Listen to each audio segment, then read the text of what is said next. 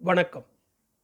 எழுத்தாளர் திரு பாலகுமாரன் அவர்களின் இரும்பு குதிரைகள் நாவலின் இருபதாம் அத்தியாயம். வசந்தா அவளை பெரியக்கா என்று அழைத்தாள். அங்கிருக்கின்ற எல்லா ஜனங்களும் அவளை பெரியக்கா என்றுதான் அழைத்தார்கள். பெரியக்காவின் புருஷன் மாதிரி இருக்கிறவன் கூட அவளை சில சமயம் அவ்விதமே கூப்பிட்டான். வசந்தாவுக்கு அக்கா மாதிரி அங்கே நிறைய பேர் இருந்தார்கள். முப்பது முப்பத்தி ரெண்டு நாற்பது வயசு பெண்கள் கூட அந்த சேரியில் வசந்தா மாதிரியே தொழில் செய்தார்கள். வசந்தாவும் பெரியக்காவும் இரண்டு நாள் ஆஸ்பத்திரி வாசலிலேயே காத்திருந்து சடலத்தை வாங்கி கொண்டார்கள். ஆஸ்பத்திரி போலீஸ்காரர் பெரியக்காவை அடையாளம் தெரிந்து உங்குடதாளா என்று கேட்டபோது பெரியக்கா பயந்து விட்டாள்.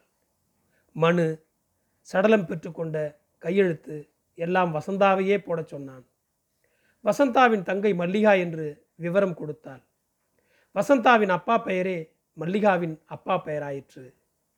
சடலம் நசித்து போயிருந்தது. உதடும் மூக்கும் தவிர புறங்கையும் கணுக்காலும் தவிர வேறெங்கும் பார்க்க முடியாமல் கட்டு போட்டிருந்தது. சடலத்தை அருகில் உள்ள காட்டிலேயே கொளுத்திவிட்டு சேரிக்கு வந்தார்கள். பெரியக்கா நிறைய பணம் இறைத்திருந்தாள். சேரிக்கு வந்ததும் பேயாட்டம் ஆடினாள் எல்லை தாண்டாதீங்கடனா? கேட்குறீங்களா எப்படி துட்டு அழுவுறது? எங்காலும் உங்காலும் அடிச்சிங்கன்னு லாரி ஏறி போடுறீங்க. எப்படி லோல் படுறது? இனிமேல் டோல்கேட் தாண்டுங்க சொல்கிறேன் வெட்டி போட்டுறேன் பாரு என்று கூச்சலிட்டாள். ஆனால் பதினோரு மணிக்கு படையில் வைத்து கல் நட்டு அதற்கு தண்ணீர் ஊற்றிய போது பெரியக்கா உண்மையிலேயே அழுதாள்.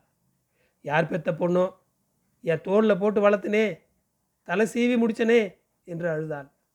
வசந்தாவுக்குள் துக்கம் பீரிட்டது தலையை விரித்து கருங்கல்லை கட்டி கொண்டு கேவினாள். என் மல்லிகா என் மல்லிகா என்னையும் கூட்டிக்கடி என்னை விட்டுட்டு போவாதடி என்று அழுதாள். எல்லாருக்குமே அழுகை வந்தது. அன்று இரவு யாரும் தொழிலுக்கு போக வேண்டாம் என்று சொல்லிவிட்டார்கள். கூட்டி வருகிற பையன்கள் விஷயம் தெரியாமல் ஆட்களோடு சேரிக்குள் நுழைந்தபோது சீ போங்கடா நாங்களே நொந்து போய் கிடக்கோம் என்று சீறினார்கள். பிற்பகலில் மல்லிகாவின் பெட்டியை உடைத்து திறந்தால் அதில் மொத்தம் எட்டு புடவைகள் ஒன்பது ஜாக்கெட்டுகள் நாலு பாவாடைகள் உள்பாடிகள் நிறைய பிளாஸ்டிக் மணிமாலைகள் இருந்தன. பெட்டி உள்பக்கம் மூடியில் இயேசு புத்தர் வெங்கடாஜலபதி காளி படங்கள் இருந்தன. அங்கிருந்த பெண்கள் ஆளுக்கு ஒரு புடவையை எடுத்துக்கொண்டார்கள் இருப்பதில் நல்ல புடவையை அவர்களே வசந்தாவுக்கு கொடுத்தார்கள். அலுமினிய டப்பாவில் இருந்த காசை பெரியக்கா எடுத்துக்கொண்டாள் எண்ணி முடிந்து கொண்டாள். புடவையை தோச்சு கட்டுங்கடி தரித்திரங்களா? என்று கத்தினாள். சேரியின் திறந்த வெளியில் கலர் கலராய் இறந்தவளின் புடவைகள் தூங்கின. கண்ணில் படுகிற போதெல்லாம் துக்கத்தை கொடுத்தன. இன்னைக்கு ராத்திரி மட்டும் இல்லை இன்னும் ரெண்டு நாளைக்கு நீ போவானா என்று வசந்தாவை பெரியக்கா நிறுத்திவிட்டாள். நாங்கள் விடிஞ்சதும் போலாமா? என்று ஒரு பெண் கேட்க எக்கடாவது கெட்டு ஓழி என்று முணுமுணுத்தாள்.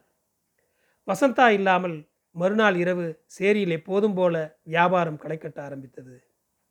காடாவிளக்கு வெளிச்சத்தில் வெளியூர் ஆட்கள் நடமாட்டம் துவங்கியது. தெற்கு வடக்காக நீண்டு கிடக்கும் ரயில்வே ஸ்டேஷன் மேற்கு பக்கம் நெல்லூர் நெடுஞ்சாலை ஸ்டேஷன் தாண்டி கிழக்கு பக்கம் முழங்கால் உயரம் வளர்ந்திருக்கும் தும்பை செடிகளை தாண்டி புல்மேடு கடந்து அமுக்கமாயிருக்கும் சேரி. சேரியை சுற்றி வேலிகாத்தான் செடிகள் அடர்த்தியாய் இரண்டால் உயரம் வளர்ந்திருந்தன. சேஷன் வெளிச்சத்தை உள்ளே வராமல் தடுத்தன. உற்று கவனித்தால் திட்டமிட்டே வேலிகாத்தான் செடிகளை படுதா மறைப்பாக இந்த சேரி வளர்த்திருப்பது தென்படும். அடுப்பறிக்கை என்று யாரும் வேலிகாத்தான் செடிகள் மீது கத்தி வைத்து விட முடியாது. சேரி கூட்டமாய் எதிர்க்கும். ஏண்டா? ஏண்டா எங்கள் பழப்பில் மண்ணை போடுறீங்க? என்று கூச்சலிடும். இரவு வேளைகளில் ஸ்டேஷன் வெளிச்சம் சேரியிலிருந்து தெரியும். சேரி நடமாட்டம் ஸ்டேஷனிலிருந்து தெரியாது. காடா விளக்கு வெளிச்சமும் அடுப்படி வெளிச்சமும் சேரியை தாண்டி போகாது. சேரியிலிருந்து எல்லா திக்கு நோக்கியும் ஒற்றையடி பாதை பிரியும். வெளியாட்கள் வருகையும் அந்த ஒற்றையடி பாதையின் மூலம்தான். பழக்கப்பட்ட ஆள் துணையோடு தான் உள்ளே சுலபமாக தடம் கண்டு வர முடியும். அந்த இடத்திலிருந்து இரண்டு மணி நேரம் ஓட்டத்தில் சென்னையை தொட முடியும். நீண்ட பயணத்தில் வரும் லாரிகள் சென்னையின் எல்லையை தொடும் முன்பு இலைப்பாரி போகும் இடம் இது அநேகமாய் இரவு பன்னிரண்டு மணிக்கு மேல் லாரி மந்தை மந்தையாய் நிற்க ஆரம்பித்துவிடும். இரவில் பாதை ஓரம் நின்ற பெண்களை பார்த்து லாரிகள் மெதுவாக நகரும். கிளீனரை காவல் வைத்துவிட்டு டிரைவர் மெல்ல இறங்கி தனக்கு பிடித்த பெண்ணோடு புல்மேடு தாண்டி குடிசை பகுதிக்கு நடப்பான். புல்மேட்டில் சிரித்து கொஞ்சுகிற பெண் சேரி வந்ததும் சிடுசிடுப்பாள். அவசரம் காட்டுவாள். வந்த நபர் அதிக ராங்கித்தனம் செய்தால் சேரியிலிருந்து சாக்கடைக்கு முடியும் பாதையில் கூட்டி போய் நேரா போ ரோடு வரும் என்று சொல்லிவிடுவாள். கணுக்கால் சேரோடு போனவன் மறுபடி சேரிக்குத்தான் வர வேண்டும். லெஃப்ட்லையா திரும்பின ரைட்டில் போக சொன்னேன் ஏய் நீ பீச்சை கைன்னு சொல்லலை? பெரியக்கா பீச்சை கைனா ரைட்டு தானே? ஐயே காலெல்லாம் சாக்கடை நாத்தமாக நாறுது. ரெண்டு ரூபாய்க்கு பால் மாறினியே அதான் கடவுளாக பார்த்து உன்னை சேரில் தள்ளிட்டான் போ. விடிந்த பிறகுதான் தெரியும் அந்த பாதை இடது பக்கம் திரும்பினாலும் வலது பக்கம் திரும்பினாலும் சாக்கடையில் தான் முடியும் என்பது. ஆனால் விடியல் வரை காத்திருந்து அந்த பாதை எங்கே போகிறது என்று எவரும் ஆராய்ச்சி செய்ததில்லை. வசந்தா கூட நாளை இந்த ஆளை சாக்கடைக்கு அனுப்பியிருக்கிறாள். அப்படி போனவன் வெகு நேரம் வரை திரும்பி வராது கண்டு பயந்திருக்கிறாள். காடா விளக்குடன் ஆள் அனுப்பி பார்த்ததில் அந்த ஆள் சாக்கடைக்கு அருகே குத்துக்காலிட்டு உட்கார்ந்திருப்பான். காரணம் கேட்டபோது விடிந்த பிறகு போகலாம் என்று உட்கார்ந்து விட்டானாம். மறுபடி அவனுக்கு நல்ல பாதை காட்டிய போது அவன் சற்று தூரம் போய்விட்டு இதுவும் சாக்கடையில்தான் முடியும் என்று கூறி சேரியிலேயே குத்துக்காலிட்டு உட்கார்ந்து விட்டான். விடிந்த பிறகுதான் போவேன் என்று சொல்லிவிட்டான். வசந்தா ரோடு வரை துணை வந்து பத்து ரூபாய் இனாம் வாங்கினாள். ஒரு ஆணின் குணாதிசயம் அவன் வெப்பமான மூச்சுடன் அவள் மேலே படருகிற போது மட்டுமில்லை. இப்படி புல்மேட்டு பாதையில் நடந்து வருகிற போதே கூட வசந்தாவுக்கு தெரிந்துவிடும். இவன் எவ்வளவு ரூபாய்க்கு தேர்வான் என்று கணக்கு போட்டுவிட முடியும். புல்மேடு தாண்டுவதற்குள் தொட்டுவிட்டால் பத்து ரூபாய் இனாம் நிச்சயம். சேரி வரை பேசாது வந்தால் இரண்டு ரூபாய் மேல் துட்டு வாங்குவதே சிரமம். பாட்டுப்பாடு என்று இருபது ரூபாய் கொடுத்தவன் தான் அதிசயம். பனிவிழும் மலர்வனும். பாடியவன் இப்போது எங்கிருக்கிறானோ? அவன் தோளில் சாய்ந்து எதற்காகவோ அழுது தீர்த்தோம். ஒருவேளை மல்லிகா செத்துப்போவது முன்கூட்டியே தெரிந்து போய் அழுகை வந்து விட்டதா? அன்று முழுக்க மனசு பாரமாய் இருந்த காரணம் தவியாய் இருந்த காரணம் மல்லிகா மரணம் தானா? அட அவனிடம் இருபது ரூபாய் வாங்கி கொள்ளவில்லையே. பாவி ஏமாத்திட்டானே. இல்லை அவன் ஏமாற்றவில்லை. தபதப என்று நான் தான் ஓடி வந்து விட்டேன். அது ஏமாற்றுகிற முகம் இல்லை வேறவனாவது என் பேர் சொல்லி தட்டிக்கின்னு போயிருந்தாலும் போயிருக்கும். போட்டு விடு. துட்டே வாங்காது போன முதல் இடம் இதுதான். எங்கே போனோம்? உட்கார்ந்து பேசினோம் பாடினோம் டான்ஸ் ஆடினோம். உடு போது உடு.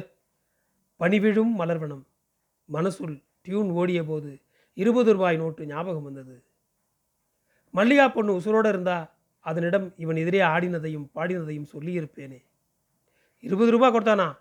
ஆடினதுக்கா? ஏய் எனக்கு காட்டிடி அவன என்று நச்சரித்திருப்பாள் சட்டென்று இமைக்கும் நேரத்தில் காணாது போய்விட்டாள். நானும் இப்படித்தான் முடியப் போகிறேனோ? அடிபட்டு தெருநாயாய் சாகப் போகிறேனோ? மல்லிகா மல்லிகா என்னை காப்பாத்துடி. உனக்கு கல் வச்சு கோயில் கட்டுறேன்டி. என்னை நல்லபடியாக காப்பாத்துடி. விடியல் நேரத்தில் ஒரு போலீஸ்காரர் வசந்தாவை காலை எட்டு மணிக்கு ஸ்டேஷனுக்கு வர சொன்னார். பெரியக்கா சின்ன பையனை துணைக்கு அனுப்பினார் வசந்தாவுக்கு அங்கே உள்ள எல்லா போலீஸையும் தெரியும். வழக்கம்போல் தயங்கி ஸ்டேஷன் பின்பக்கம் போனாள். உள்ளே வர சொன்னார்கள். உன் தங்கச்சி தானே மல்லிகா? என்று கேட்டார்கள். புரியாமல் ஆமா என்றபோது ஆங்கிலத்தில் பேசிக்கொண்டார்கள் வெள்ளை சட்டையும் வெள்ளை பேண்ட்டுமாய் இன்ஸ்பெக்டர் முன்னால் உட்கார்ந்திருந்த ஒருவன் தங்கச்சினா எப்படி? சொந்தமாக தொலைவா? என்று கேட்டான். சொந்த தங்கச்சிங்க என்று வசந்தா பதில் சொல்ல எழுதி கொண்டார்கள். வசந்தா அடித்த வண்டி கண்டுபிடிச்சிட்டாங்க.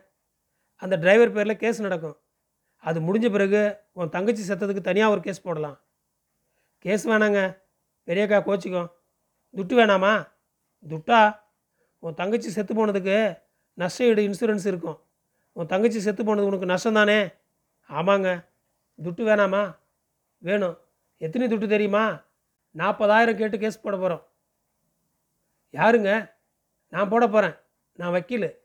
நாற்பதாயிரமா இன்னும் ஜாஸ்தி கேட்போமா இன்னும் ஜாஸ்தியா? அவ்வளோ வராது. பத்தாயிரம் பன்னெண்டாயிரம் தருவான். நீ என்ன சொல்கிற பிடுங்குவாங்களே. யார்? பெரியக்கா சுற்றி உள்ள ஜனம் மறுபடியும் ஆங்கிலத்தில் பேசிக்கொண்டார்கள் நீ ஒன்று செய். இதில் கையெழுத்து போடு. துட்டு கேட்டு மனு கொடுக்குறோம். இதில் இப்படி கையெழுத்து போட்டினா பின்னாடி கோர்ட்டில் ஒரு தபா வந்து உன் தங்கச்சின்னு சொல்லிவிடு நான் ஆள் அனுப்புகிறேன் பார்ட்டி கூட வராங்கன்னு சொல்லிட்டு வந்துட்டு போ. என் பேர் ஜனார்தனா. இந்தா என் அட்ரஸ்ஸு வச்சுக்க. தமிழில் எழுதி தட்டுமா படிப்பியா? அட்டைக்கு பின் தமிழில் விலாசம் எழுதி கொடுத்தார். வசந்தா நிறைய இடங்களில் கையெழுத்து போட்டாள். நன்றி. தொடரும்.